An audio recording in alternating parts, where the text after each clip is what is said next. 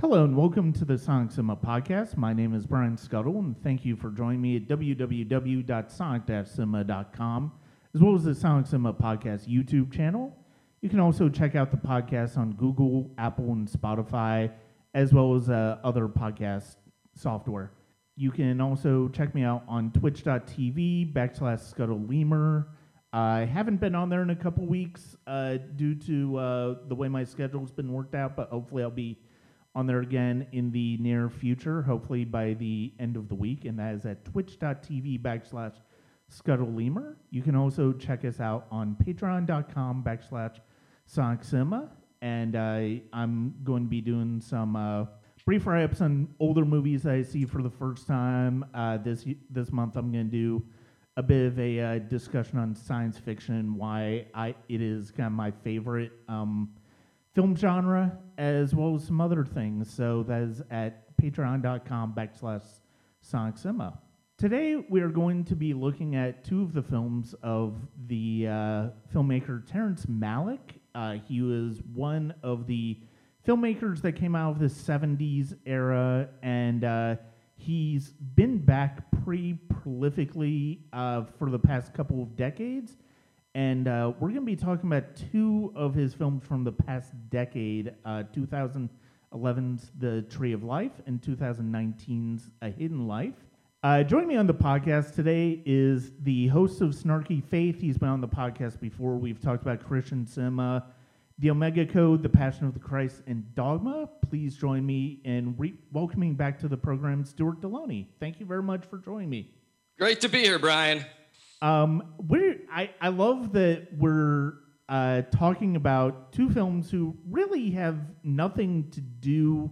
Well, first of all, before we get to the films and and uh, how how are things over at Snarky Faith right now? things are going fine. The the ship is sailing quite well with Snarky Faith, and there's always plenty of uh, insanity within Christianity and religion. So I think we've always got stuff to skewer. So we are we're loaded up Yeah. for a while here. Well, I, I, I will say this is certainly a uh, change of pace for us in terms of our discussions. Because when we were Mhm. when we were talking about Christian cinema, we were we were talking about a lot of uh, fairly terrible movies. Um, although we you know we we got a chance to uh, talk about the Passion of the Christ, which if which depending on your perspective on the film can be either a really good film or a really uh, ri- really It's torture porn. yeah, torture Kind of. porn film. And then we talked about Dogma, which had a uh, giant poop monster in it, but Yes. has a lot Yes. to say about theology and religion. Today's filmmaker, uh, Terrence Malick, is somebody who I, I think he embodies in ways that very few filmmakers do a look at the spiritual without being religious. I mean, I do think there there's certainly some religious undertones in his films.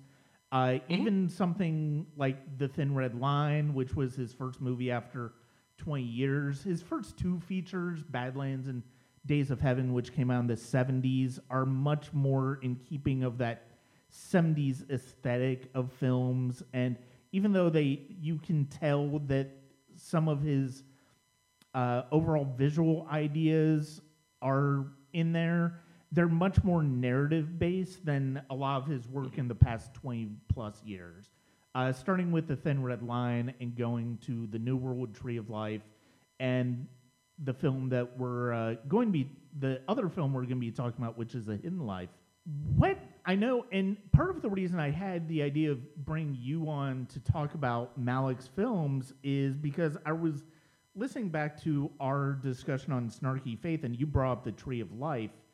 And mm. what what is it about what as as somebody with a religious background and a mm. religious religious background from a an upbringing perspective as well as a scholarly perspective um, what is it about a movie like The Tree of Life that sort of embodies ideas of spirituality uh, compared to a movie that just directly approaches religion?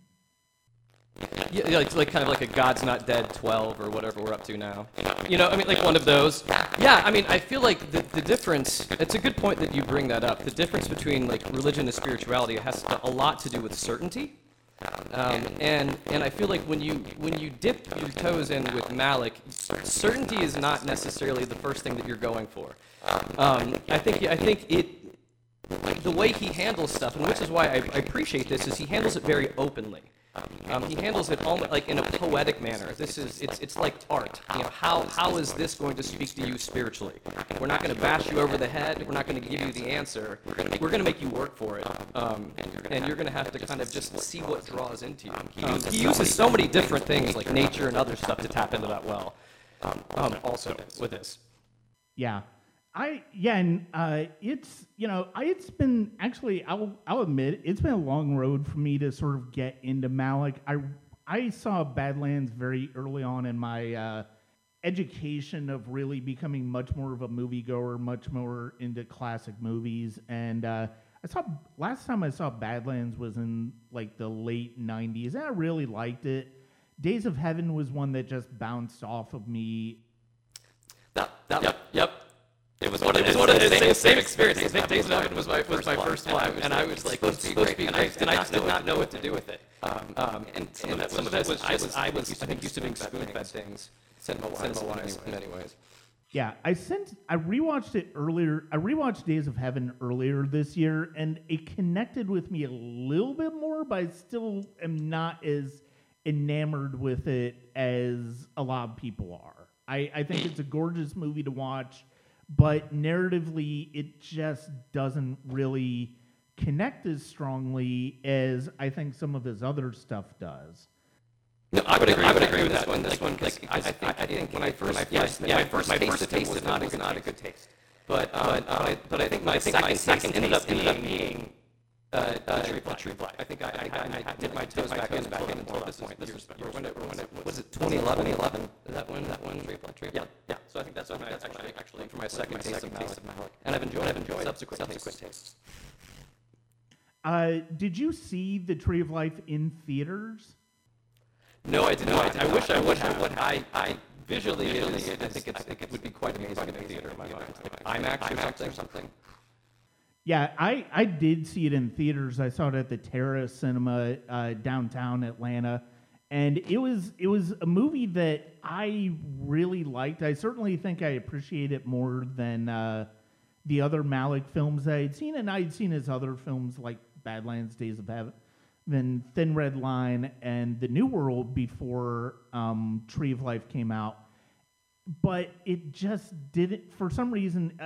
And I think it was because of the it, it's because of the way he shoots films and the way he tells his stories in a much more oblique and elliptical form, I guess. I mean, it, his structure is very.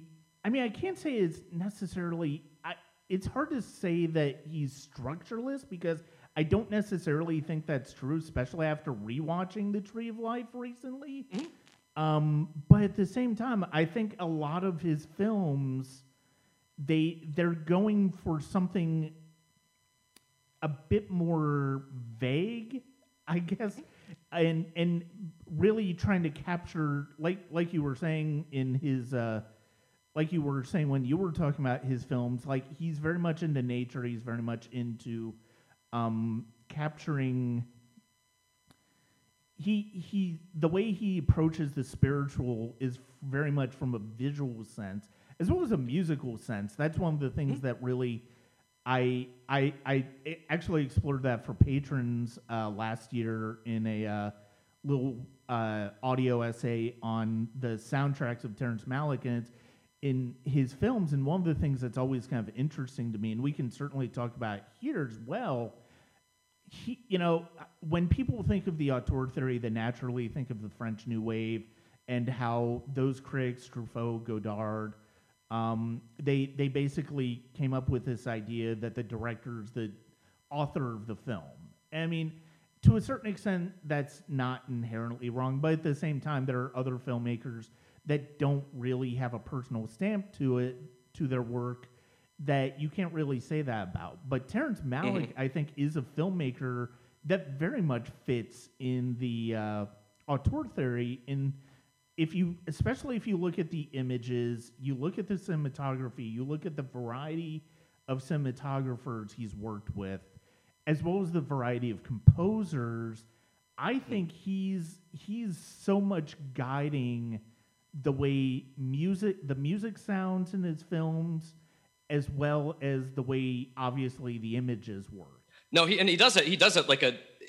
What, what I want to say is because you were saying that he, like there are boundaries. I feel like they're just loose boundaries. Yeah. On like the narratives, I, I feel like he gives. I feel like he gives the visuals like a, some leash to like run a little bit here and there, Mm-hmm. and and and being playful with some of those things. I think giving us also like the viewers like some leash to kind of. It's it's. I mean, it, it feels like a, a, a contemplative space. Yeah. A lot of what he does because of the slowness of it. Like I could see where I could see where this movie would frustrate people. Um, definitely, if, if you're if you're not expecting this, because this definitely feels like a, a- like a yeah, d- like very meditative, very contemplative. Let's sit back and see how how does this speak to me and my soul when I'm doing this, versus just what what am I seeing him telling me? Yeah. So, so I feel like there's more interaction in a certain sense. Oh, absolutely. And um, the filmmaker I always compare Malick to is actually one of my very favorite filmmakers of all time, Andrei Tarkovsky. And if you look at Andrei Rublev, if you look at Stalker, if you look at Mirror, which just entered the Criterion Collection this month, this past summer, um, you see the same type of visually minded levels of spirituality and Mm-hmm. approaching nature from a spiritual place as opposed to trying to get to point A to point B to point C. Even in his most even in his most structured narratives like Solaris, mm-hmm. Tarkovsky's always going for something that is challenging for the audience from an on a narrative level as well as wor- you know is not afraid to keep us at a distance emotionally if he feels like that's where we need to sort of meet him halfway as mm-hmm. audience to director. Mm-hmm. And what, what, what also feels like with that, I think him creating space, it it draws lines that he wouldn't have drawn. Yeah. Like I am able to like watch this and think of like my father, you know, mm-hmm. during these ages, thinking of this, or you think of myself when I was that age, running around, being like a goofy little kid that was pent up with emotions and hormones and all that stuff. I like I can I can think in my head as I watch this and watching like the strained like father son relationship in this, and I- and I go to places in my head naturally. Mm-hmm. And and so in, in that way it like creates almost like new worlds within me that he had no idea that i was going to pull this out of it. So i think th- there is a playful nature to that that he mm-hmm. invites us into. Yeah, and I the the way he so the way he the way we get the narrative structure of Tree of Life, if one such exists, and I, I do think it does. Yeah. It it starts out with um, int- it it introduces us to the era of where Brad Pitt and Jessica Chastain are a married couple. They have children, and there's a tragedy, and that um, tragedy basically informs them going forward. And then we also see glimpses of Sean Penn, who is the older sibling, and he's we we see how he is sort of disillusioned in his life, and we also see how he's sort of contemplative about the nature of existence. And then, of course, we have um, a scene which is justly famous and really should have been Oscar nominated for Best Visual Effects and probably should have won. Uh, rewatching it, a uh, scene showing the beginning of creation, and I Yeah. love that. Um, before we get back into the more conventional narrative of the O'Brien family, starting with Jack, the older son's birth, and going from there until we basically reach a point in in the movie that I don't think I fully appreciate as much. Um, when I was watching it the first time in theaters and just looking as a critic, but we we come to a moment where dad played by Brad Pitt has to make a choice of whether he's going to they're going to stay and he's just going to lose his job or he's going to have to take a worse job and move. And I, you know, it's funny because last week last week was my birthday and um or last week from when we were recording this was my birthday and one of the things I talked about uh, that day in terms of my life was what was like thinking about when my we moved down to Georgia from Ohio. And Mm. that really had a profound impact on me because that was the only life I had ever known. And ultimately, they were doing it not just for his job, but also, and they kept trying to say it's for your benefit too, because of the fact that it's like it's good schools and it's a good area, and it's like they were looking at as more opportunities, and they ended up they it ended up being correct, but I didn't know that until years later, and so I think rewatching it, this was my first time rewatching it, watching it for the first time in I think ten years. I don't think I'd seen it since theaters. That that connection really hit me. And also i mean at the time that the tree of life hadn't come had come out i hadn't lost my father yet. Uh, and i think so i hadn't had that reflection on our relationship growing up as I have in the past few years, and it's it's just you know it's it's one of the uh, great the late great Roger Ebert said this so beautifully, and he was talking about mainly about La Dolce Vita, but I know the Tree of Life really affected him, and I you know he he had this great movies bi-weekly series that he did uh, for the last 15 17 years of his life and I I look at the Tree of Life as sort of like the last unofficial entry he made to that because he's he added the Tree of Life to his 10 best lists that he submitted to Sight and Sound on their annual their decade uh, best of best films of all times list. And he he wrote beautifully about that experience of talking of like how to approach that list and one of the things he said was like once a movie's on this list for him it's canon. It's it's part hmm. of it's part of the pantheon. And you know the fact that he decided that tree of life was going to be the last one that he new one that he added to that list it speaks highly to how it impacted him. And mm-hmm. it's now that i've seen it again older and more uh more contemplative about my overall life it's easier to it's easier to appreciate now than it did then Yeah, it's it's it, it is interesting about how, especially in, in movies like this that are very much. I know I, I'm not trying to get back into talk about the narrative of it because what they what he did was he picked out interesting snippets I thought of Yeah. life and childhood, you know that were that were very universal. Um, you know, even even in the pact of like as as as we grow older and as our fathers grow older, in, in this and as you have been through your father's passing, we end up we're able to see them in different ways. And and even like I love there's there's a scene where Brad Pitt is talking to his son about just kind of all of his life and his failed dreams. yeah And and and, and, and it's it's such a simple scene, but it's also very crushing um, because it's a very human scene to be able to know that going on there. And and then it yeah, leading me back to thinking about well now I'm a father. Like where have I like what are those moments? What are those moments of where I have not been at my best? Where are those moments where I am with my kids because it's easy for me to see it still through the eyes of a child but then i also start saying like well gosh uh, which character would i be more because they kind of they, the whole idea of setting this up i think in a biblical narrative somewhat it's that i mean he talks about this in the movie this nature versus grace kind of this Yeah. This this kind of like it really feels like judgment versus grace i mean it's almost like you could you could over spiritualize this and kind of say that it's the father is more like old testament god the mother is more like a Jesus type character where she's about grace and love and compassion, and the father is just harsh and smacks the kids.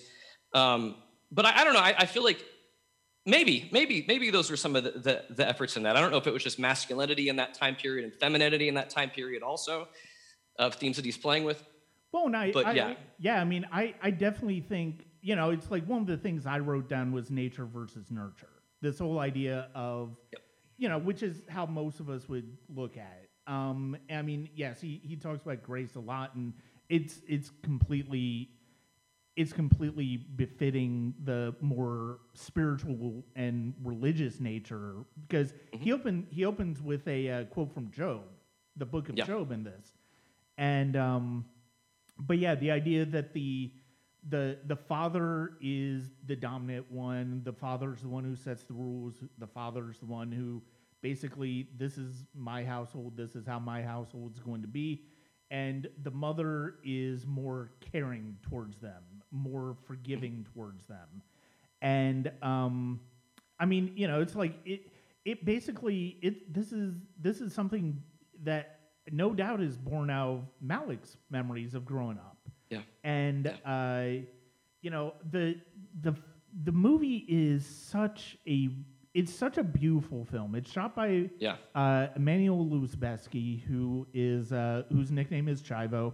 Um, he should have won the Oscar for cinematography for this. This was a stunning accomplishment. He he's since won a couple of others. So, but um, the the fact that his his camera is so his, his camera just flows.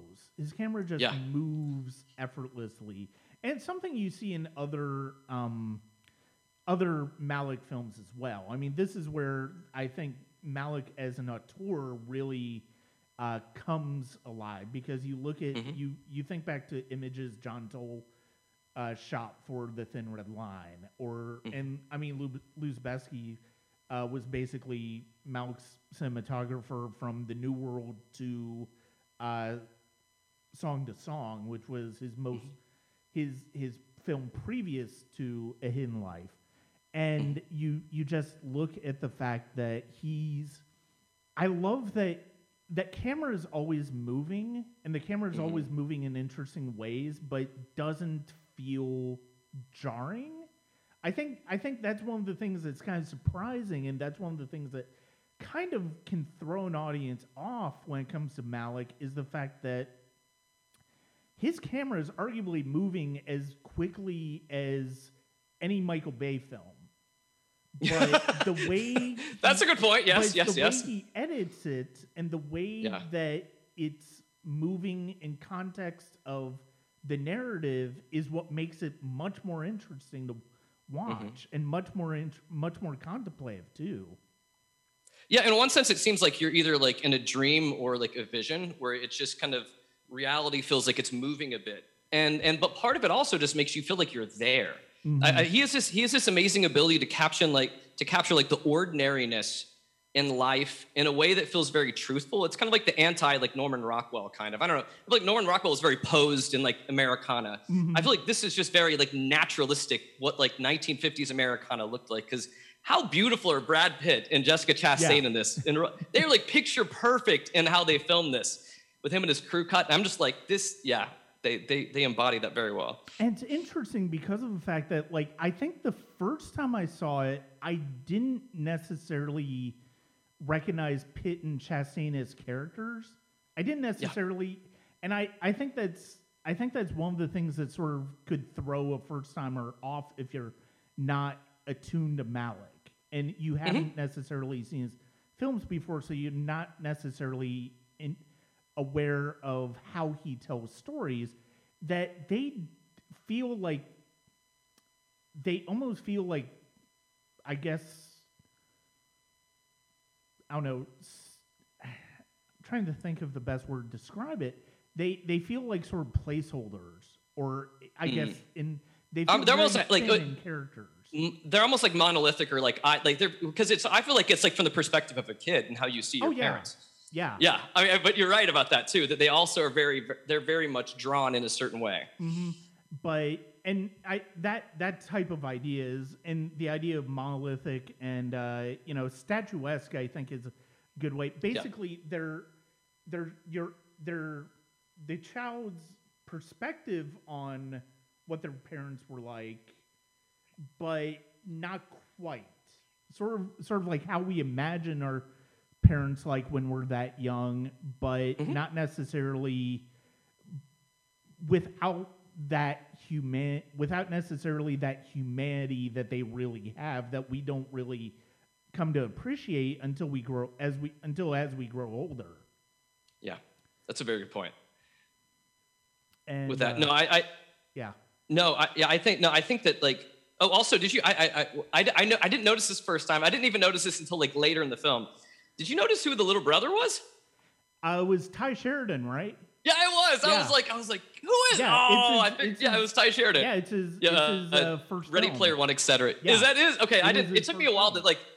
It took me a while to hone in on him. Um, the second time watching it, I wouldn't have known who he was the first time. Yeah. but Yeah, Tye Sheridan from Ready Player One and a bunch of other stuff. But uh, yeah, it's uh, yeah, and um, I it's this.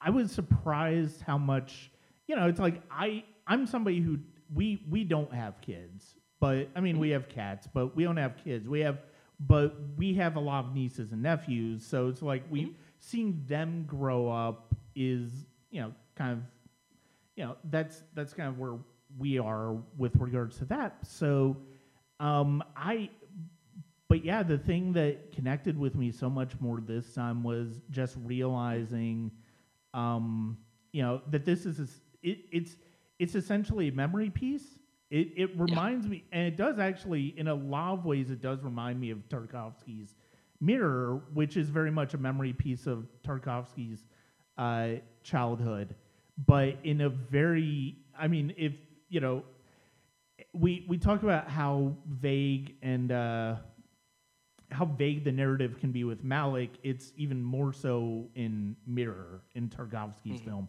Uh, it's still a beautiful film if you get a chance to watch it, but it's also it's a challenging film. But I think ultimately both peop- both filmmakers have their hearts in the uh, right place, and uh, in terms of what they're trying to do and how they're trying to do it. Um, You know, as I I am I I'm somebody who I'm a film score buff. I have been for twenty plus for about almost thirty years at this point, and uh, you know the the the way Malick uses music in this is interesting because of the fact that it's usually sort of like with Kubrick. It's it's a combination of classical music as well as original score. And this time the score is present is composed by Alexander Desplat, who's become a wildly well acclaimed composer. He's done he did some of the Harry Potter movies. He did he's done a lot of Wes Anderson's work. He's also he also did the uh, Godzilla reboot Warner Brothers did several years ago. He he's done a wide variety of stuff, and it's been great to hear him grow as a composer. And you know, it it's one of those things where I you almost wonder you almost wonder to a certain extent how a composer feels when they're having to share the sonic landscape with classical Yeah. music. But I, I feel like if you're a composer and you're going to a Terrence Malick film, you kind of know that that's kind of going to be the case right off the bat. And what he does is very beautiful. It's really Yeah. it it captures your memory, it captures the imagination, the visual style of what you're looking at as much as the classical music that he uses as well. No, it's very beautiful, and how it pairs well. Like I would, I would be almost curious because I would think like scoring a normal film, it, the beats are a lot simple. Like you kind of know what you're going for in, in a Yeah. traditional narrative. To where this is almost like I feel like he's giving even the composer space, but like giving him like I'm wanting these emotions, these feelings, I'm wanting some of this and that. But like I, I, I would almost think that in many ways this this would be very. Uh, it seems like they would work a lot hand in hand doing this because of because of the vast space that that that, that, you're offering a composer, and you're not you're not necessarily nailing them down to like this is suspense, this is this, you know. um, I feel like you're drawing a lot. Yeah, I mean, I, I remember, you know, it's like because uh, he he's worked with a number of really terrific composers. Days of Heaven was scored by Ennio Morricone. Thin Red Line was scored by Hans Zimmer. New World was scored by James Horner, and then uh, Hidden Life has a score by James Newton Howard, and uh, we'll talk about that one a little bit uh, when we get to Hidden Life. And I I love it's always been kind of interesting to hear composers talk about their experiences. I think I think especially I know James Horner it, he had was I, I think he kind of had a rough time with um, Malick, even though it's one of his it's probably one of my favorite scores of his. Uh, and it but and it's still very much resolutely a James Horner score, but also fits within the larger framework of the music that Malick inspires in his films. Um, I mean, but I think somebody like Zimmer and uh, Desplat, who very much are more experimental, or more interested in mood, are more interested in uh, capturing an at- sense of atmosphere more than that goes with emotion, as opposed to big thematic work writing. I, I think I think this type of thing works beautifully for them. And Yeah. I mean, you can definitely hear that in this score. No, it it, it, it, it pairs so well with the things like even thinking about um, you, like the it, the, the whole creation narrative. That's kind of it's I don't know if it's the middle, but it's it feels like it's it's kind of in the center ish of the film. Yeah, or, and and it just it it 'cause to me I felt like that almost was rivaling like Space Odyssey. Yeah. Is what it brought me back to at the beginning of it. Even the music and how powerful all that was. Uh, I can't imagine. You're right. I, I, I, the film would have been different in the hands of a different composer Yeah. you know, for better or worse. Um, but but it's it is interesting about how much of a role that, that the music played in this because it's between all the spaces because there's not a lot of talking.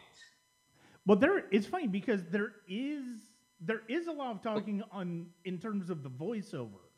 Yeah, the There- narrations. There's a Yes, lot of yes, yes. voiceover, so you you hear a lot of talking. You just don't hear a lot of scenes being played out in Mm-hmm. the conventional way that we're used to. I mean, that was something that I will, you know, I went back and reread my initial review of the movie, and it's like I I wasn't a big fan of that because it's like it it kind of hit me the wrong way in Thin Red Line. It kind of hit me the wrong way with the New World, and it kind of hit me the wrong way here. But rewatching it, like I, it's it's absolutely the best way to approach it. And I mean, I think mm-hmm. because of the fact that it's easier, it has been easier for me to notice. It's easier for me to notice now what, how much more structure is in this movie than I initially thought it was. And it's funny, you were talking about the creation scene, and that's actually what I was going to get to next because you hmm. can't. And it's funny, I didn't mention in my review, written review, but you can't really talk about the Tree of Life without talking about this amazing, like, I don't know, 10, 15 minute sequence at least of Yes. essentially showing the creation of the universe. And uh, it's as bold as the of Spring sequence in Fantasia and how it does that. It's one of the visual effects artists is the legendary Douglas Trumbull, who is best known for his work on 2001 as well as Blade Runner. So the comparison to 2001 is completely appropriate. Um, and it is just, it's such a breathtaking, naturalistic look at the beginning of the universe. And the way that I, I would love to watch, I would love to watch a behind the scenes on how they conceptualize this, how they decide to visualize this, because it's some of the most remarkable effects work I've ever seen. And it's also, but it's also based out of a naturalistic view of the world, too. And um, the dinosaurs in this movie just look absolutely stunning.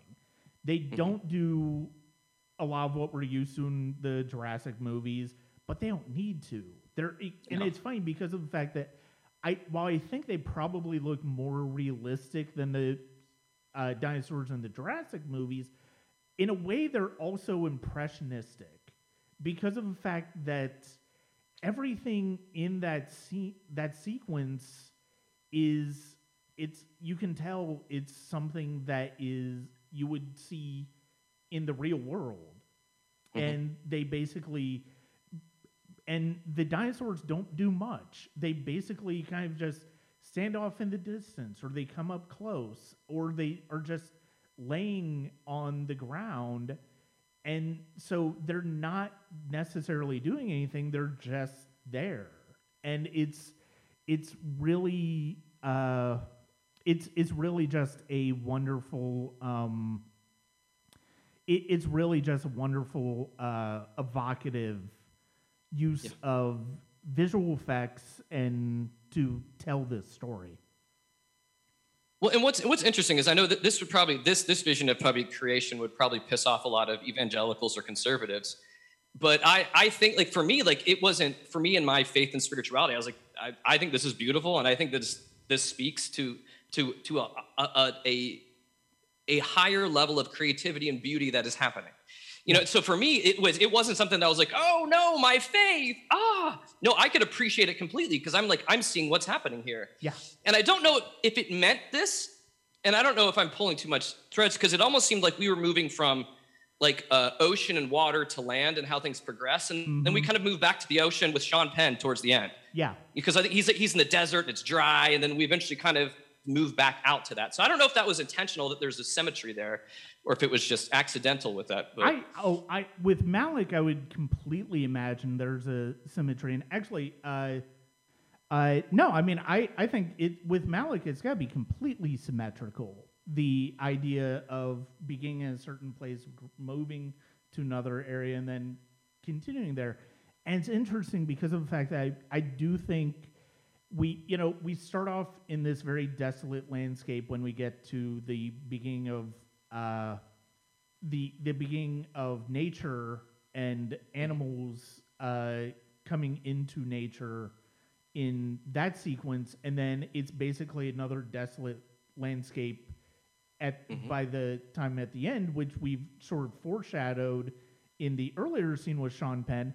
It's essentially, you know, I, I sort of I, I know in my initial review I likened it to sort of like Malick's interpretation of the rapture of what Mm. Christian what certain Christians Mhm. think of in terms of the rapture. Or but I mean really you could just look at it as the afterlife in general.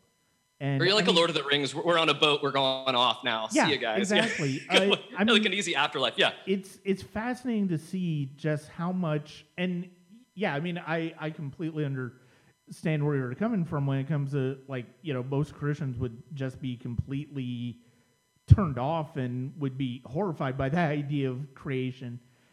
Sort of like what they kind of were during the uh, scene in fantasia when they when they did that during the rite of spring. And um it's you know it's funny because i actually watched i, I picked up the criterion for this uh, because of the fact that i wanted to watch the extended version of the tree of life How, mu- how much longer is it? it's like 50 minutes longer. And Oh, one of the things okay. yeah. And so one of the things i will admit it and it's it's not a director's cut in the traditional sense. It's basically just and i mean even Malick said that the version that came out in theaters is his sort of definitive version of the movie. Uh, the extended the extended version is just something he did for criterion i mean they actually put up the money to produce it. So um, and it so it's specifically on that disc. But the thing that was so interesting i just watched it in preparation today for the podcast because i'd never seen it before. Most of it is just expanding on the scenes that are there. You do see a lot more uh you do see a lot more of the effect scenes and stuff like that for the creation scene sequence as and you get a lot more scenes of them eh, as of the kids and of that big chunk from when Jack is born basically to the very end of the movie. You basically get big chunks of scenes that were deleted from the original version and they they bring a little bit more fullness to the sense of a life being lived Mm. that part admittedly meanders, but one of the things I love about the film, that version in general, is that it's three hours, and you know you were right to go, oh my god, an extra hour of this movie.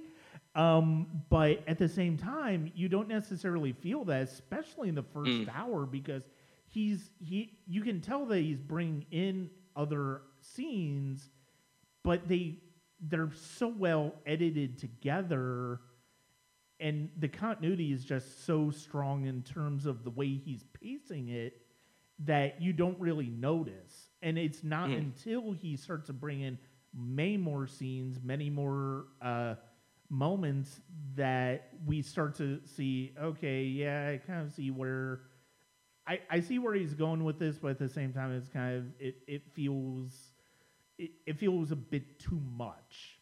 It's still an Mm. interesting idea. It, if you do have the criterion and you haven't checked it out, it's worth checking out. Um, It's it, the the theatrical one is the superior version, and uh, you know it's it's good to see that Malick feels that way too, and that this was basically sort of I guess an experiment the Criterion decided to do for this particular film. No, that's good. Now, would you say like, uh, do you feel like when you look at the two, are they almost two different things now with adding that extra 50 minutes, or do they feel very different, like as a whole? I wouldn't I wouldn't say it's it's not drastic it's not so drastically different. It's essentially the same movie. It's essentially saying Okay. the same type of things. There's just Mhm. more of the footage. It's basically just more footage of it. I mean, I Okay. do think, you know, it's and if you prefer the longer version, I completely understand that. I personally don't. I think the I I think the I, I think the second and third hours do kind of drag a bit, um, which I don't necessarily feel happens in the theatrical version. I, I think it's Mhm. I think he made the choices he made in terms of editing some of these for a reason. Because Mhm. some like we do see in in the extended version we do see extended scenes of the kids playing and Jack sort of rebelling against what his father has shown him. And Mhm. I I don't feel like you need as much of that as you get in that in the extended version. And you also see the tragedy of the the boy dying in the pool. And Okay. you and that's and I, I feel like it's I understand from an impact standpoint, but at the same time I think it just it it doesn't need to be I, I think the the pain and the sadness of how that basically hangs over everything is told so beautifully in just the Mm. moments that we get in the theatrical. So it almost just sounds like these are just different experiences what you're stepping into. Yeah, yeah. You know, it's it's kind of like different experiences, which is very again like his his nature is very. He's a very contemplative storyteller, mm-hmm. and so I guess it's just it's just what how much space do you want to give him? How much contemplation do you want to give him? Yeah, exactly. I mean, it, it- Mhm. You know, if you're looking at this from the perspective of this is essentially a memory piece that Malick is creating from Mm-hmm. his childhood, he's just sharing more memories for you. That's that's Gotcha. basically what it is. Um, Up in you know in that part of the movie, in the earlier parts, it's like, you know, I, I actually like what he did. I like the little bits they did add into it.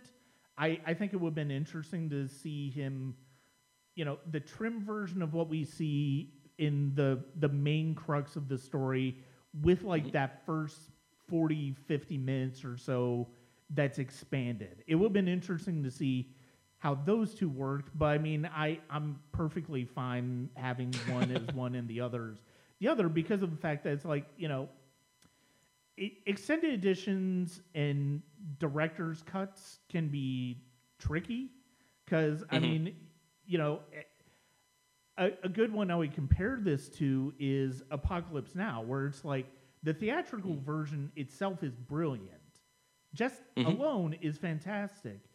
You know, you look at Apocalypse Now Redux, where Coppola was like, "Oh, we're gonna add all this stuff back in," and it's like, well, that's fine, except some of it just doesn't quite work as well as I think he wanted to. And so when he did the final cut of Apocalypse Now, it came out uh, a couple of years ago, and you can buy it, and uh, it's all three different versions on the same set. You know, I finally watched the final cut last year, and it was a nice mixture of both or first both previous versions, where it's like it doesn't go so far as Redux, but also keeps a lot of the same pacing and nature mm-hmm. of what the theatrical is. Mm-hmm. Mm-hmm. No, that's I think that's fast. It's always interesting when people have to go back and to like an old canvas Yeah. and kind of replay around with it and whether it makes it better or not. I mean, you know, we're not all Zack Snyder. and no, Uh, there, there's so much to talk about with that. I know, Um, sorry, sorry, sorry. well, and and the thing is, it's like I I just yeah. I mean, I it there there's a lot to talk about with that. I mean, there's certainly a lot more going on than just oh, the studio wouldn't let me do this. It's like no, there was Yeah. a lot more going on. Um, you know, ultimately he did get the last laugh because he was able to get his version out there, and honestly, his version is the better one. I, I still think there are issues with it, but I, I, Sure. I it's the better one. You know, I mean, I, I think if you're looking at the two versions of Tree of Life, I think. It's more of, you know, it's more of a Lord of the Rings sit- situation where it's like you're Okay. adding a little bit more to the story. Both versions are great. It just Mm-hmm. depends. It's like, do you want something that hews even a little bit more closer to the book versus what we got theatrically, which is pretty great in it, in its own right. No, you're right. It's almost like I think with Malick, it's it's kind of like, do you want like a four course meal or like a six course meal versus Snyder, which is like Wendy's or Taco Bell? Where are we gonna go? You know, I really, I feel like there's a little difference in artistry there too. But yeah, Yeah. Oh no, to to be sure. Um, you know, it's like I, I, I, I have so many mixed feelings on Zack Snyder. I mean, again, I'm I'm glad he was able to finish his version of the movie. I I have my issues with it, but I mean, I also recognize that it is a better version of that Sure. same story. But um, Yeah. you know, it's it's yeah. I mean, I it's it's a really you know going back to Tree of Life. I the you know looking at some of my notes. Um, he is he's you know the way he the way he does the creation scene is is just so it it's those effects are not going to age. Those effects are like the effects that Trumbull did in 2001 where they're so photorealistic they're just not going to age. But mm-hmm. they're also very impressionistic as well. And I mean, you know, you cuz you look at the Stargate scene and it's like that's not a scene in reality, but at the same time that scene is pri- is timeless because it's showing us something genuinely original. And i i think that's certainly the case with the scene the creation scenes and this one as Yeah. well. Um the way he the way he adds that scene of creation in between because and it's it's funny because it really only happens in like the half hour mark of the movie because i thought from my memory i thought it was closer to halfway too Okay. yeah. and I so I was stunned when I watched this when I watched the theatrical the other day. It's like, wow, I don't remember this sequence being as early in the film as it is, but it does actually mark a halfway hmm. point in the more impressionistic scenes at the beginning that sort of set the stage for what we're going to see later. Yeah. And so it's basically in in that way it's actually a perfect bridge because of the fact that you're looking at, you know, before before creation you're you're looking at a semblance of the universe but without really being able to define it and then mm-hmm. later on the narrative feels much more defined much more point A to point B to point C even though it still very much feels in tune of people of somebody remembering those experiences. Hmm. It's interesting that you said that because it just now it, it pops some ideas in my head when thinking about this because I know he starts the movie with a quote from the book of Job, and and I know a lot of this is is is oriented a bit around the book of Job, some of the idea because Job is one of is considered one of the oldest books in the Bible because nobody knows when it was written. Mm-hmm. It's not considered. It's not. Cons- depending on who you ask, it's not considered to be literal, but more of a metaphorical story about Job, who is a good man, uh, who the devil's like, oh, everyone likes you, God, unless uh, unless life's going bad for them. And God's like, oh, what about Job? And he's like, the devil's like, okay, I'm gonna make crap happen to him, and let's see what happens. So then Job's like loses his family, he loses everything, and all of his friends are coming by to him. Like three different friends come by to him, and they're kind of like, "What did you do? You know, just go ahead and curse God and die. Like, like you must have sinned. You must have done something mm. bad here." And and I feel like that's picking into some of this whole idea that he, I think Malick is pulling at this idea that life is is is inherently loss. That there is loss is like a part of life. Mm-hmm. And then so Job doesn't like in the story, Job doesn't like ever like say, "Oh God, you suck. I hate you."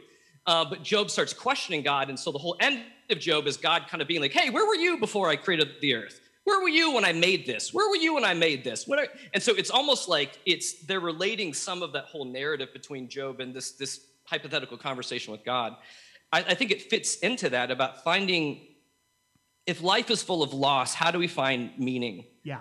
in the midst of it? If life is hard, how do we continue to find hope and grace in that? With Yeah. because in this movie, there's the death of children. How do you move on after that? There's Mm-hmm. the death. Of, yeah, yeah. It, it's it's difficult, but I feel like that also anchors him to being very human too. So I think like that his spiritual nature anchors him to being very openly human in Yeah. this, and I think that that makes it very accessible for people. Yeah, and uh, you know that that's sort of what makes the it, i this is a movie where almost you almost do need to see it a second time. Uh, Yeah. You know, and ultimately you shouldn't have to see movies twice. you should have to be you should be able to get what you're trying to get out, what the filmmaker is trying to get you to think about once. But the fact is, there is value in repeat viewings, and I, especially with a movie like The Tree of Life, and I know one of the things that I really appreciate about this one, not only because of the fact that I'm in a different place in my life than I was ten years ago, but because of the fact that it makes you think of it, it makes you think about life in terms of well if life is hard how do you how do you react to that? How do what do you make of your life? What do you make of yourself if all you know is pain and Yeah. sadness and difficulty like how do you Mhm. how do you get past that and i think that's one of the it's ultimately one of the great challenges of life Mhm. is what do we do when life gives us you know it's it, it goes back to you know it, it goes back to the idea of like well if if god's so good why do good people die and it's like Yep. it goes it, it's a very simplistic way of putting it but at the same time it's like if god is so good why do good people seem to have difficult times and it's like Yep. well i mean you know unfortunately that's that's the nature of life that's the nature of existence but it's what you do that that's where that's where it really challenges you and it that is actually a that's actually a perfect segue into our Yeah. second film which shows that in as direct a way as Malick has ever approached it in his 2019 film A Hidden Life which is based upon the life of Franz uh, Franz Jagerstatter an Austrian farmer who, during World War II, uh, was called up to fight for Nazi Germany, and he refused to swear an oath in allegiance to Hitler. Uh, he had previously served in the army, uh, but he then, when he came back, he realized that he couldn't do that again. So he when they try to bring him back up a second time, he refuses and he's he goes to prison. It ostracizes his family from their community, and he was eventually tried and executed. And he has since become a uh, he. He he has since become revered for being a conscientious objector, and uh, this this movie, uh, this was the first time Malick really connected with me in a truly profound way. Um, I saw this film as I actually saw this film on a studio screener uh, because it didn't really come out in Atlanta. Um, and uh, I saw it. So I saw it in January of 2020. I was going through a difficult time with regards to my mom and her health, and uh, it was one of those things where it was it was really challenging me. It was really how do I make what I feel like needs to happen happen, and how do I how do I stay true to my convictions in this moment? And mm-hmm. Jog- Jagerstatter's story just connected with me completely, and Malick's approach to the story just was so beautiful and just completely was what I needed at the time, which I'd never really experienced in a Malick film before. Uh, this this is I, I've seen it a couple of times since. I I personally, I mean, I, I love the ambition of Tree of Life. It is a wonderful film. I I definitely appreciate much more now than I did uh, in 2011. But I do think A Hidden Life is probably his best film.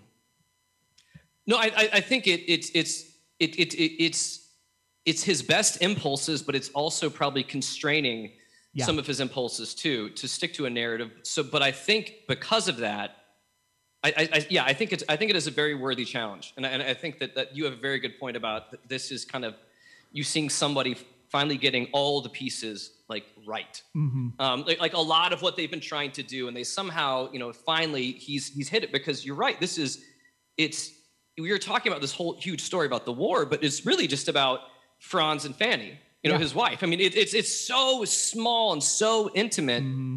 but it's so human. And, and at the time it came out, I don't know. I'm curious about what were his impulses. Was he just telling the story around this time period for funsies, or you know, or did it? It hits a lot with a lot of the rise of nationalism and stuff when it came out. I was just kind of going like, Whoa. Well, it's it, it's Yeah. interesting that you well, and it's interesting that you bring that up because of the fact that I was actually going to bring that up, and it's interesting because the two films that Searchlight had that winter, Fox Searchlight, uh, now Searchlight had that winter that could have been awards contenders were this and Jojo Rabbit. And it's interesting because of the fact that both of them are essentially about standing up to the ugly reality of the Nazis and mm-hmm. realizing, wait a minute, what they're telling me is bullshit. And it's Yeah. like this is this is not how this is at all. I mean, now the way I, I enjoy Jojo Rabbit, it's a fun movie. It Taika Waititi Oh, yeah. does a really great job with it. It's also fairly slight. It doesn't now. I do think it has some profound things to say, but also Mm-hmm. saying them in with regards to the in the realm of like dark comedy in a way yeah, um, a hidden life is taking a real life and it's funny because of the fact that you don't get you don't really get a reference to the holocaust or what's going on with the jews at all he just Mhm. uh, he objects to what the nazi party is at its core and the fact that we don't get the moralizing of what they're doing to the Jewish people in in life is fascinating because of how effective the still film's message ultimately remains. Yes, I mean, I, I- think I think you, I think you're on point with that. Um, especially when we're able to, in, in many ways, just see it. With, with films like this, uh, it, it's always interesting when you're able to see how this is like a story about history, but it's also like a story about just like a small little bit of history. Yeah. You know, it's it's it's, it's like the small plant on the side of like a mountain kind of story of that. Because you're right, because we don't see the horrors of war. We, I think that he uses he uses like an old like war propaganda to kind of give us Yeah. hints of what Hitler's doing and other things of that nature. But really, you're right. It's from a, it's from a very small, narrow perspective, and and you're right. It, it has less to do about the eh, how horrible Hitler is and eh, how we know the fullness of how horrible Hitler was. This is more just yeah, from a standpoint of someone being able to say is that that I always felt like when he was almost to this point of if I acquiesce, if I like, if I just fold over like everyone else has done, Mhm. um, does that n- make me less of myself? Right. You know, because I, I feel like a lot of it for Fanny was like she knew that's who he was. Yeah. She knew that like like, like to, for him to make a different decision would make him not And the man there are that she loved, so many times, which is tragic. And, and there are Yeah. so many times where she could have said, "I need you at home. I need. I Yep. cannot live without you. You need to do this." She Mhm. she she is behind him one hundred percent, and Yeah. that courage of conviction on her part is as vital as his in the movie. Oh yes, for for being for being a, a, widow in that time period, also like having a farm, like because I, I, later in the movie when he's in jail, they're showing all the work that she's doing and how exhausted she Yeah. is, and trying to hold it all together. Like she holds, I feel like in many ways he goes through prison, but she holds a lot more of the cultural weight and being kicked around, Yeah.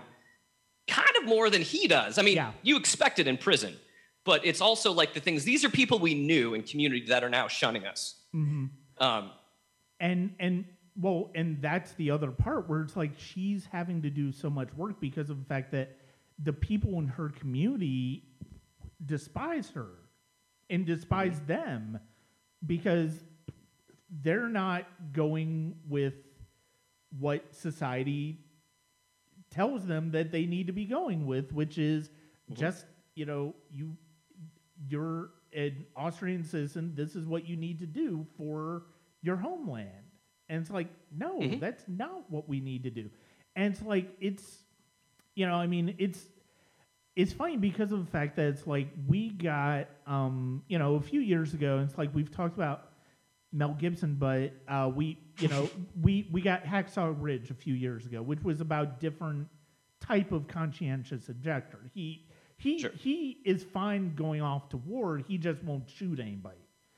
And Mhm. it's like that story, you know, it's it's you know, it's it's a really good story, but it's not at the same time. Y- yes, you're not you're committed to not killing anybody.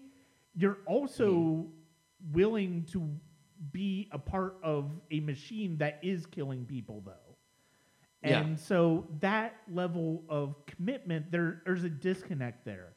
I mean, I, I think the, the thing that makes Franz so inspiring is the fact that he he had so many opportunities where he could and he had he had leaders in the community who were telling him just do this. This is what you need to do. And he's Mhm. he he just refuses. He re- and it's interesting because the the Franz is played by August Diehl in this. Uh, if you've seen him before, it's funny because you've seen him. You most likely have seen him as the Nazi officer who finds out the bastards in the uh, bar scene in Inglourious Basterds. So it's interesting to see him play a character who's so resolutely on the opposite side of that Mm. moral coin in this movie. No, it, it, it's yeah with, with morality and too, and I like what what he does. Speaking with morality about how Malick is also he uses this film as like an affront against the church during the time. Yeah, I mean, because again, I mean, like one of the first people that that we see Franz goes to is his priest, hmm and and the priest priest is like, what did he say? I was writing, this. Uh, your sacrifice will benefit no one. yeah, That's it. That and then he goes. Then eventually he goes to the bishop, and then the bishop just ends up quoting scripture and saying, "You have duty to the fatherland," which is kind of like a Romans 13, like just do whatever they're doing. That's and but you see how how how feckless and and spineless the church in Germany was. Mm-hmm. And so there, there's a whole there's a whole like layer of hypocrisy to this that he has more. This guy standing for one simple idea that they don't even portray him being overly religious. No. You know, they don't. I mean, he seems to be, uh, you know, uh, venerable and he cares about his community and his church, but he doesn't seem to be an overly religious person. But he is a person that is that at this point is like, I, I can't. Like, Mhm. I, I just that there's that line and I can't cross it. Yeah. No, it's it's uh it's remarkable, and uh, I think um, who does he play? I just kept expecting at some point for them to come out with like MAGA hats, like what is it, Make Germany Yeah, Great Again yeah. hats or something like. But it, but it, but it, but it very much felt like that, like uh, in what we've been through over the last while. I- and I don't know if he was trying to pull some of this because I know there's direct there's correlations to what happened, Right. but at the same time, I eh, I can't tell if. I don't know that Malick would be winking about that because I have no idea how long he takes to do his films. Also, So um, because there's times. so he so the first reports of this film being made were in June of 2016. So it's before Okay. so it's before Trump came to office, but at the same time, at the time, you had people recognizing this danger of the rise of white mm-hmm. nationalism, and you Yeah. and I mean, we certainly had dealt with eight years of racism and bigotry rearing its ugly head again during Obama's presidency. And so the idea that I mean, he would probably never admit that it's like, oh yeah, this is why I made this movie. But the fact is, it's like it. You wouldn't be surprised. You're. It makes sense to a certain extent that he's bringing this movie out at this particular time, and you would Mhm. imagine, especially with his views in his films on the idea of war and the idea Yep. of death the his and it's funny because of the fact that he almost there are times where he almost seems to have a bleak nature of humanity a bleak view of humanity but at the same time he's also he he also has a lot of grace towards humanity Yeah. you can understand where he would be he might be inspired by what's happened what's he what he's noticing in the United States and really around the world happening because of the fact that we've seen a marked increase in white nationalism in Mhm. just in fervent uh in, in fervent racial violence Yeah, and yeah yeah and, and the rise of yes and the rise of all of that too. No you're that that um we see that and what's interesting i feel like the way he paints the picture is almost the mob is bad like the individual is good because there's other people that will agree with him Mm-hmm. but in their mind just keep quiet like just i'm, I'm playing it smart yeah um, I'm, I'm playing. The, I'm playing a smart game. I'm not gonna. I'm not gonna mention this. Or others that are just completely folded over because they're part of like the group mind hive think that they just have to follow this because they they buy into the propaganda. I for me, it's it's this is something like spiritually. I'll just say this. It's an interesting topic because I feel like growing up, I grew up uh, around a lot of conservative, like ba- uh, Southern Baptists, and I remember like there was this whole idea of about always like standing up for Jesus, like never like, and you'd, you'd have things about people that are persecuted, like in the Middle East or whatever, like they would not renounce their God. You know, like we, uh, like the movie Silence or something. This idea that you won't renounce this, like there's this huge big idea, and and it, it's held up so high. But when me as a kid, I was always like, well, these. We all know these people are crazy, right? Yeah. Like, like so. Part of me is like, I'm kind of like, I, you know, I'll live to fight another day because we all know these people are crazy. Like, I don't. them me saying words to crazy people isn't going to fix anything, Yeah. even though that's me being more less ideolo- I'm being more ideological dubious with this. But yes, I love his conviction.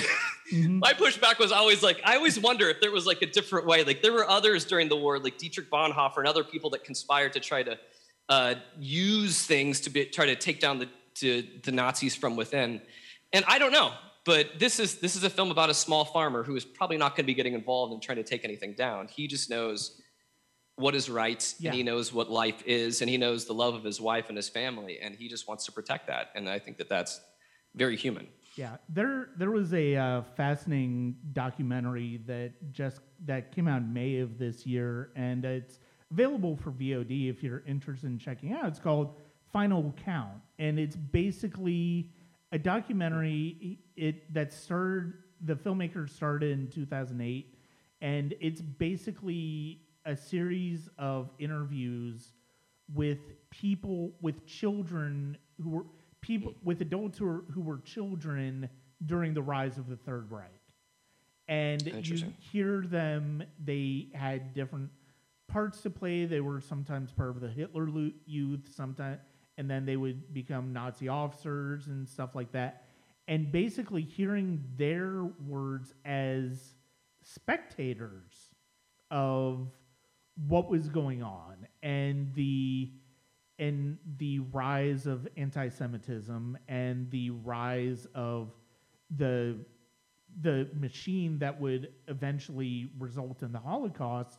It's fascinating to hear them talk about that from the inside, from that perspective of being of just being witnesses to it, as well as growing into people who were had to be a part of that because that's how how you were. And it's it's a fascinating documentary. I highly recommend if you check it. If you're interested in this larger discussion about how this happened in sort of the the in, in sort of the environment and the conditions that Jagerstatter's life existed in. And it's like he's not quite the same thing because he's in Austria, but at the same time, Yeah. like Hitler was from Austria. So that is mm-hmm. where that loyalty came from in this that country to be on Germany's side. And mm-hmm. you know, it's like it it just it blows my mind the fact that it's like you have all these people who were who are basically telling him and it's like even his lawyers telling him it's like look you, you can you know just swear allegiance to it you know to him you can like work in a hospital or something like that so it's like you're not Yep. hurting anybody but you can but he is so resolutely against the idea of Hitler in general and what the Nazis are doing. It's it is so remarkable, and it's like Yeah. that's it's. I, we need to be. I I think especially especially from after the past few years. I I think it is good to have to be reminded of the the idea because of the fact that I mean this is essentially about one individual taking on a system, even though he really is not like you like people tell him he, you're essentially not taking on anything because what he does is not going to stop the Nazis. What he True. does is not going to stop what the Nazis are doing, and but it's that one it's it's that act of courage in a world that seems like absolute madness to Yeah. hold to your guns, to hold your convic- convictions that is just so profound and just Mhm. that's that's what connected with me and uh, Malick's his, his control of his artistry here is fantastic because it really is one of the most conventional narratives he's ever told, but he still has room for those. Uh, I, I'm going to use the word poetic linkages because it's like that's a word that Tarkovsky used in his book. He talks about poetic linkages, which are basically mise en scene moments of images and montage that don't necessarily tell a a, a narrative story, but they tell an emotional one. They tell a mm-hmm. spiritual one. And something that Tarkovsky did beautifully in everything he does, in everything he did.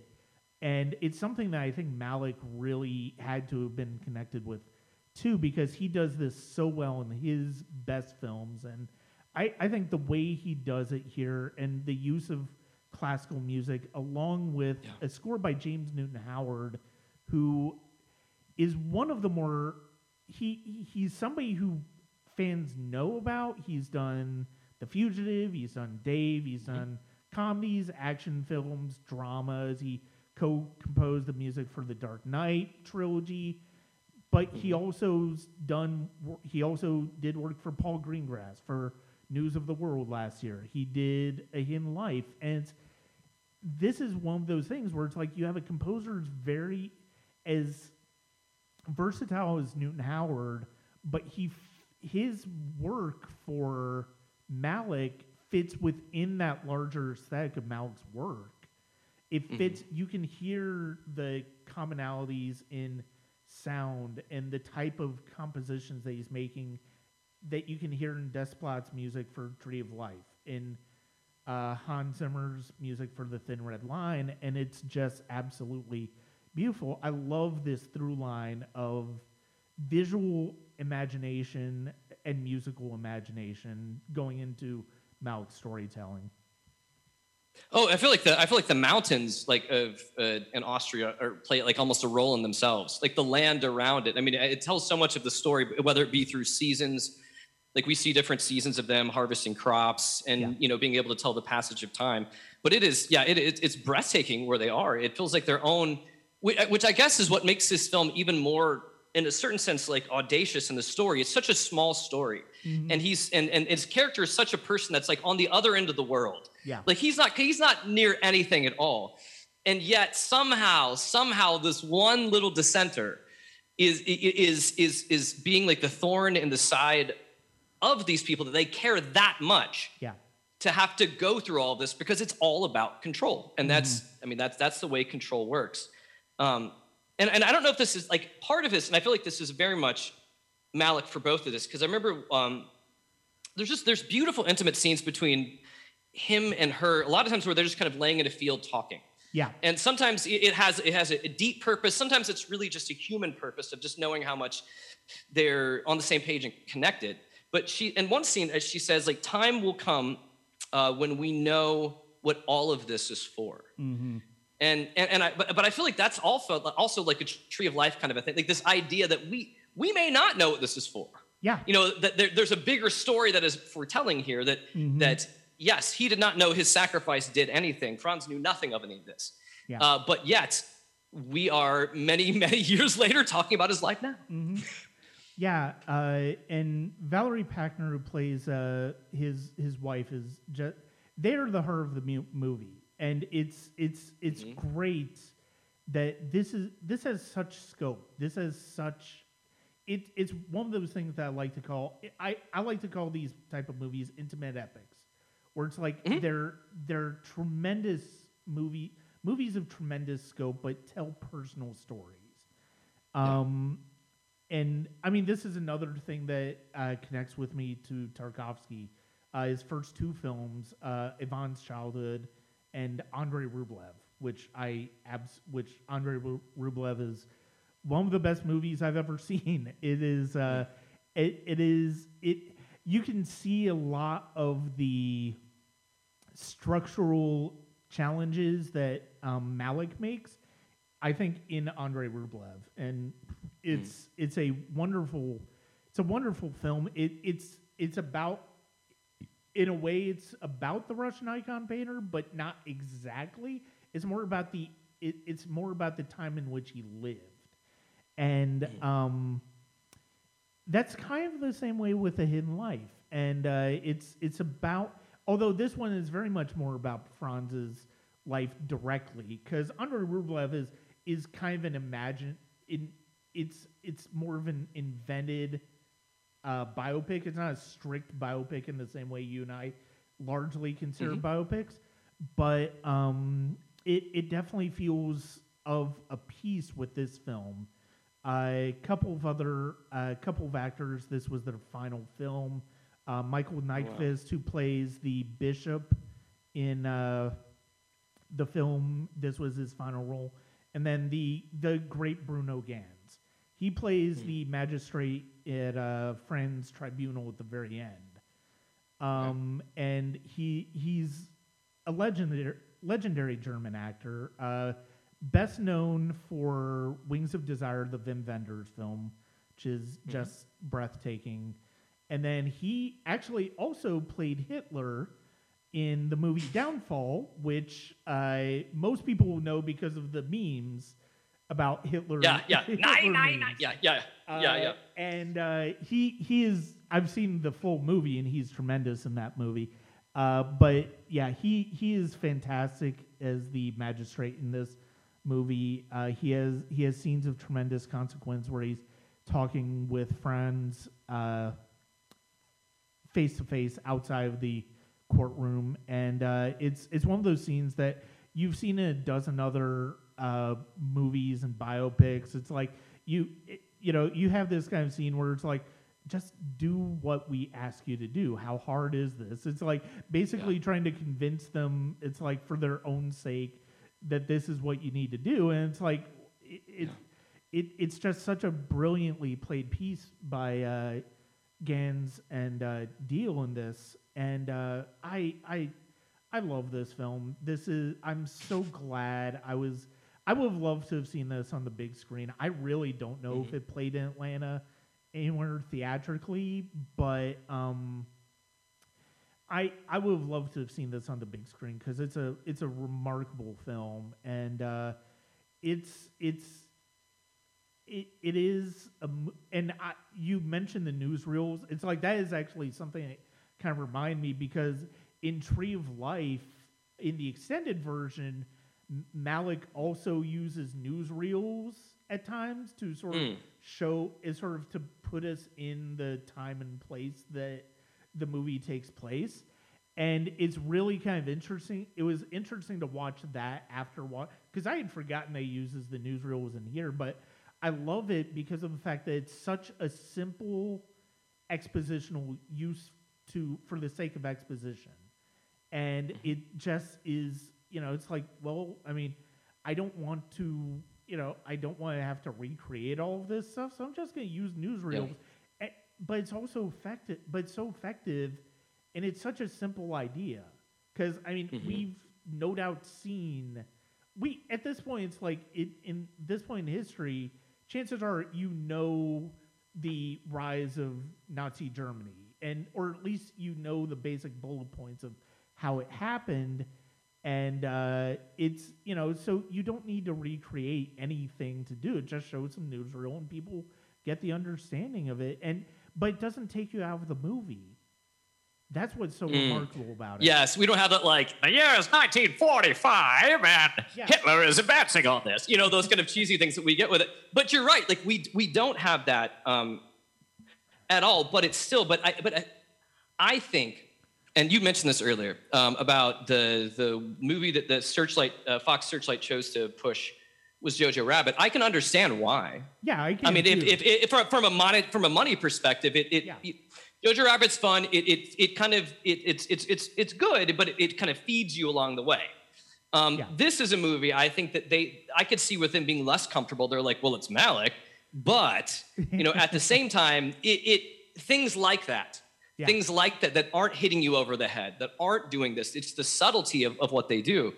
And and I, I- wanted to ask you what your thoughts were because we so Tree of Life, you have two very big Hollywood stars in there, objectively, or you know, at least Pitt and Mm-hmm. Yeah. and and Chastain um, in those in those kind of two main roles.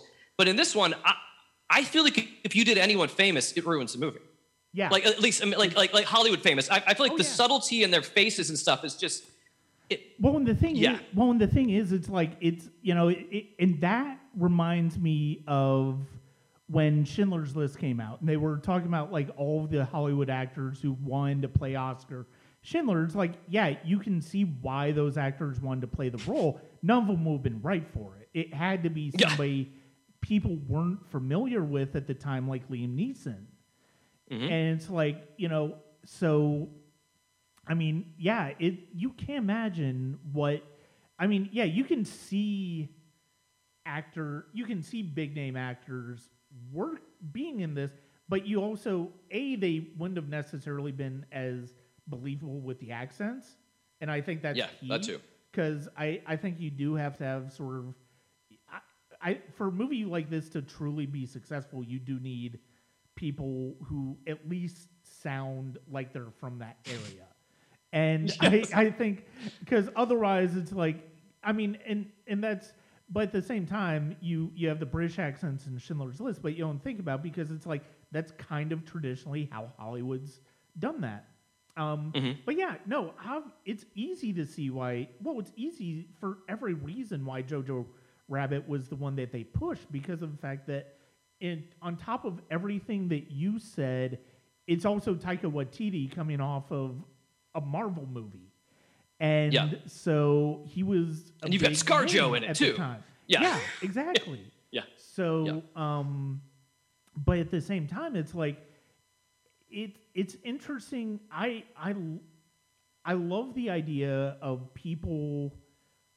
I I do kind of love the fact that this is a movie that people are going to, as they start to their movie.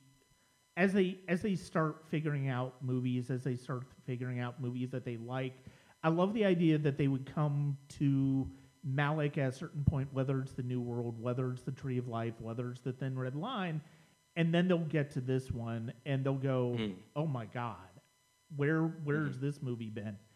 Um, and this was this was a movie like I knew I had to own it. Like the second that Mm.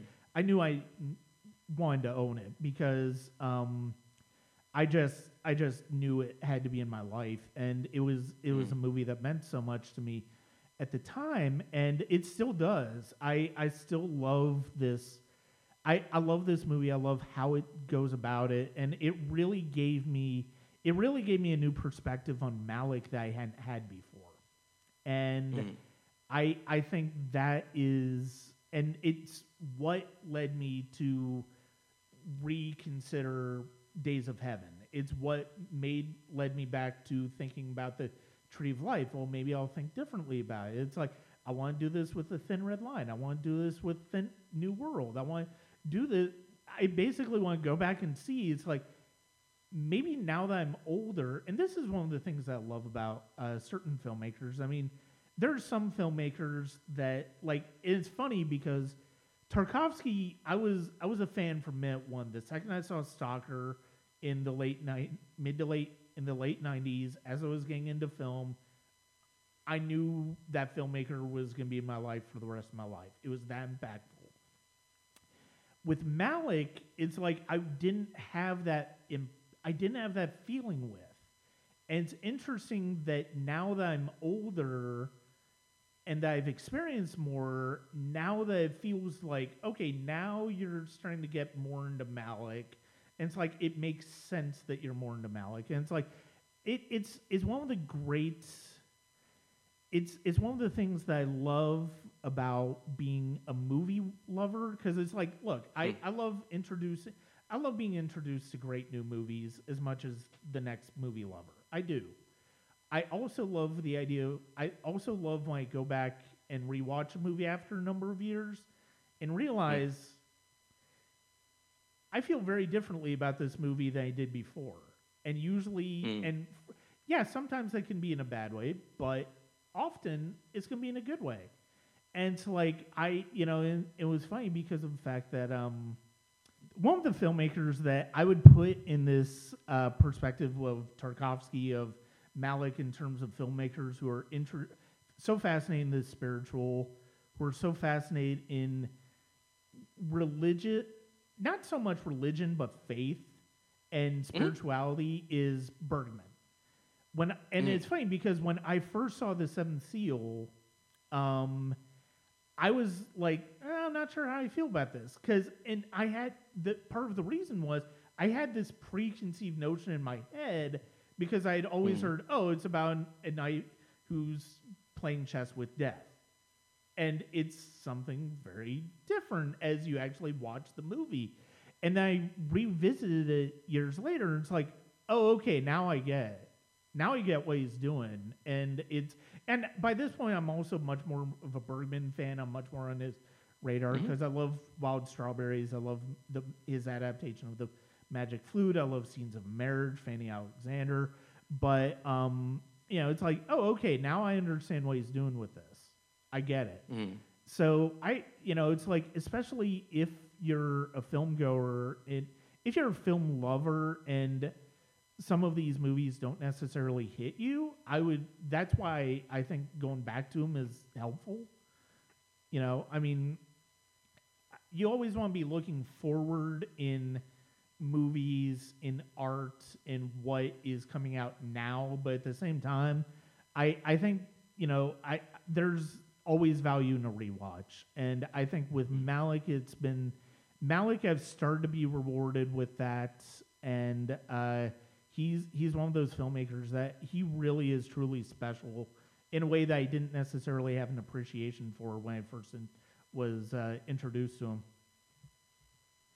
Well, I feel like, come on, Brian, this is like you're making this way more spiritual than we were even trying to go down the road for. Because it almost feels like what you're saying is like, it, it's kind of like you know, I, I I wasn't ready for the film yet.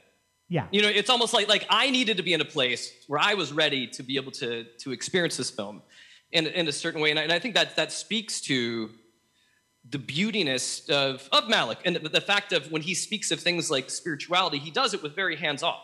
Yeah. He's like, I'm not, I'm not going to tell you. I'm not going to tell you what to believe. I'm going to put out ideas that I feel like are very deeply human that you may connect with being spiritual. Uh, but with this, I will, I trust you, the viewer, enough that I know that you're going to connect with it in the way that you need to. Yeah. Um, in that kind of a way, as opposed to like we mentioned earlier, like the, a lot of the really bad Christian cinema doesn't trust you, No, which is very no. religious. We, we, Yeah. we don't trust you. We need to tell you because whatever you're thinking is wrong. So it's it's very different. Like we are on the very end of the scale with this one, to where it's one's about trust, and I think a good artist Yeah. should trust his audience to hopefully get And, him. and and for the record, we're on God's Not Dead four, and it's coming out in October. I know. I'm so excited. Not really at all. Um, There, but, uh, uh, Judge Jeanine's in it. Judge Jeanine Pirro from Fox News is starring in it. oh So God, that's that's Lord. Um, but uh, no, I, sorry. I what, going going to what you just said though, it, it reminds me to tie it into another conversation we had way back. It, it reminds me of the scene in Dogma where uh, Serendipity, Salma Hayek's character, is talking to Bethany, and she's like, "None of the none of the big religions have it right," and it's like, you, it's not about it's not about believing specific things. It's like it's not saying, "Oh, you have to believe exactly in this." It's not. You have to have a. You want to have a good idea, and you know, ultimately, it's about trusting. It's about faith. It's basically about mm-hmm. faith, and it's about trusting. Like you said, it's about trusting a filmmaker not to allow you to figure it out for yourself. And yeah. I mean, I well, and and, and and as we see Franz in this, I mean, that is it, it- it's. I feel like it, it it should be the heart of what you would hope religion would be, even though it's not. This Yeah. idea that he's so committed to the idea of doing what is right. You would think that that is the that would be like the utmost of high, like that is that that is this is where we want to all be. Like Yeah. we want to just do the right thing, and yeah, Yeah, and it- and we don't. You know, it's like I am. You know, it's like we've we've talked about this several times. I am not overly religious myself. I mean, I Mm-hmm. consider myself spiritual, but not religious. But it's like I know enough people who've had that difficult moment where they realized that basically everything that they were told is bullshit for one reason or another and mm-hmm. they had to make a choice between themselves or the community that they were a part of and it's it it's not an easy choice. It really is not. And i mean that's that's ultimately another thing that Malick is showing us in this film. No, I, I, I mean that's uh, actually what what you've just articulated is is what people call spiritual deconstruction. The idea when you get to a, a point as you're an adult, you begin to realize what's BS, and then you figure out what makes sense, what doesn't make sense, and then kind of begin to move forward. But what does happen, like you had said, and very much the same thing happens in this film. Any like whether a, a spiritual community or church community, when you decide to leave, that you need to do something different, they kind of act just like they do in the movie. Yeah. You know, Yeah. where it's just like you, you're convicting us. I don't like what you're doing. Mm-hmm. And the best way to say it is you're bad. That's just that keeps it off my conscience. I don't have to worry about myself. I just need to demonize you. And it makes Mm-hmm. me feel better. That's religion in a nutshell. And on that note, um, I, I feel like that, but uh, no, I mean, if you haven't, if you haven't seen the Tree of Life or Hidden Life, I mean, we we cannot recommend them enough. I think I can speak for Stuart after this discussion and saying that uh, these these are just tremendous films. I mean, I understand that Malick's not everybody's cup of tea, but at the same time, I I think he, especially in these two films, uh, I I think he's he's firing on all cylinders as a filmmaker certainly, but also as a philosopher and as a storyteller. And I sometimes I think that's as, that's as valuable of something to take away from films as just an entertaining experience. I think you've you've said that absolutely beautifully well with that too. And, I, and even looking, you made me look back. I had to look look. I was trying to figure out how old he was now. So he's like 77. So I, I feel like even how we've discussed him, we, we it's it's odd being able to see an artist like also grow. Yeah. Uh, like uh, we're, we're, we're seeing his skills grow, not not just like in a technical sense, but more in like a ideological or metaphysical kind of narrative uh, fix. So it is interesting to see how he's experimented and now kind of honed his craft into an interesting place. Well, and it was fascinating because of the fact that he had 20 years where he just didn't make movies. He was working on things, he was coming up with ideas, but he just didn't make movies. So when he came back for Thin Red Line, it was a big deal. And, um, you know, at, at the time, I was like, "Eh, I'm not sure how I feel about this. And it's like, I, you know, I loved, it's funny because it's like this was at that period where I was really very much, I, I was very much into Hans Zimmer at the time. So I got a soundtrack before I even saw the movie because I'm like, it's Hans Zimmer. I'm going to love it. And it was unlike anything he had ever done before. And so it was, it was interesting to watch the movie and go, hmm, this is, I'm, I'm not quite sure how I feel about this, but I mean, and you know, it's like this is this is one of the reasons why I'm curious to go back to it because it's, like I'm not sure if I'm still not sure how I'm gonna feel about, it, but at the same time, uh, I I think I'm definitely gonna appreciate it a bit more what he does, and I think it's because of the fact that now I'm more familiar with him and I can sort of separate my feelings on, oh, well, this is going to be a war film. I kind of know what that's going to look like. Well, now I know what a Malick film looks like, and so this is this is kind of where this is kind of where we're going to be. So I'm I'm curious to see how that how how I can how I can look at it through that perspective as opposed to the perspective of somebody who just thought they knew what war films were about. That's a good point. I think that I think I think that I think I had I, there's- again. What was it? What, when would the when did it come out? Was it Thin Red Line? Well, it also came out the same. It's also it came out in '98, so it was the same year Okay, Saving okay. Ryan. yeah. So I think I think I was I think I went from Private Ryan to even trying to view Thin Red Line and being like a little confused at what was going on. But I think I was again back in the days of like I, I need, still need to be spoon fed. yeah, I still need to be spoon fed. But you're right. I think I- it'd be interesting to see that. And it's also interesting to see when you get actors like Sean Penn that you know, like i- in the Thin Red Line, is you know the idea that you can see the trust. Somehow he trusted Malick Mm-hmm. enough to kind of step back into something even di- more different um, Yeah. down years later Yeah. down the line. definitely. And um, it's uh, it's been it's been great to Stuart. It's been great to uh, talk to you again. Um, it's been a couple of years, and uh, we'll we'll definitely try. We'll we'll definitely. I I definitely hope we'll uh, talk again sometime in the near future.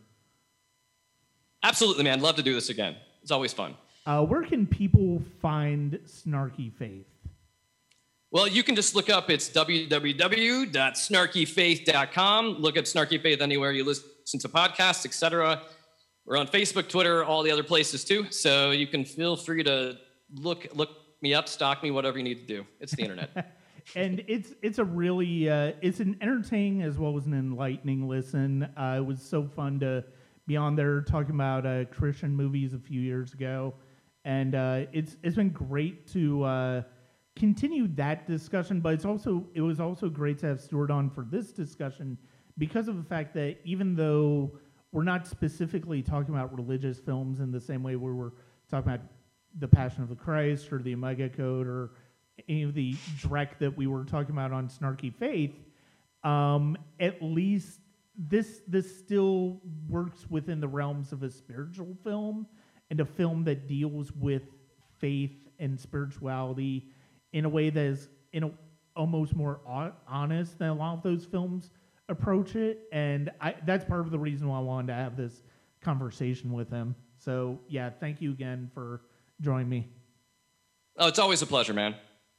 I'd like to thank Stuart for joining me on the podcast today. It was wonderful to uh, catch up for a little bit, as well as to talk to him about the uh, work of Terrence Malick and, in particular, these two films. That's going to do it for this episode of the Sonic Cinema podcast. Thank you very much for joining me. Uh, check us out on patreon.com backslash Sonic Cinema. Also, check out, s- subscribe, and rate and review the podcast on Apple, Google, and Spotify, as well as the Sonic Cinema Podcast YouTube channel, as well as my written work at www.sonic-cinema.com. Thank you very much, and I hope you have a good day.